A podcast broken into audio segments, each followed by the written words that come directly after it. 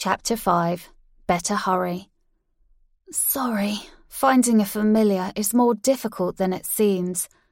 Oh, sweetie, tell me all about it. But first, let's get you cleaned up. After getting bathed and changed, Aria shared her day with her mama. Mama, as always, listened patiently and empathized with her. It was nice to be known and understood so well. I'm sorry, sweetie. Oh, I wish I could find yours for you, but it's tradition that you must find it on your own.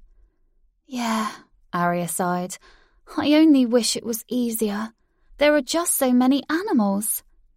Right then, her older brother Geffen walked in. He was nearly twice her height, but not yet an adult. Hey, little sister, still haven't found it? he teased. No, Geffen, she said, rolling her eyes at him, though she knew he was joking. I still haven't found my familiar. Better hurry. You've got until sunset in three days. Walk. Better hurry. Better hurry. Walk. A parrot squawked as it flew in behind him. Hi, Squawker. Aria greeted the bird.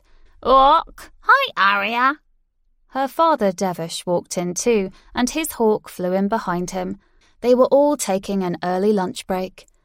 Arya, her father said, giving her a hug. How goes the search, little one? She's having a tough time, Eden explained. What's the problem? her father asked.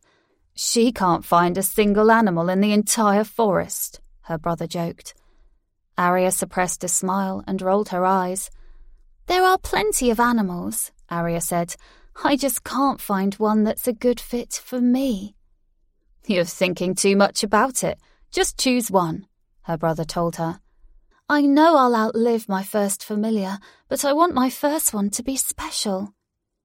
They can't always be special at first, dear, her father agreed. You make it special, though, when you care for it. As he said that, he stroked the feathers of his hawk. I know, she complained. You're right.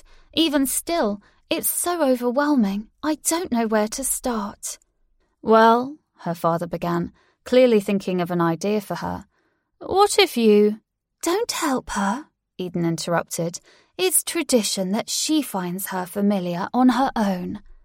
Well, it wouldn't be against tradition if we guided her a little. What if she went to the Avery? The Avery? Aria asked with a look of confusion. That's a good idea, actually, her mother said.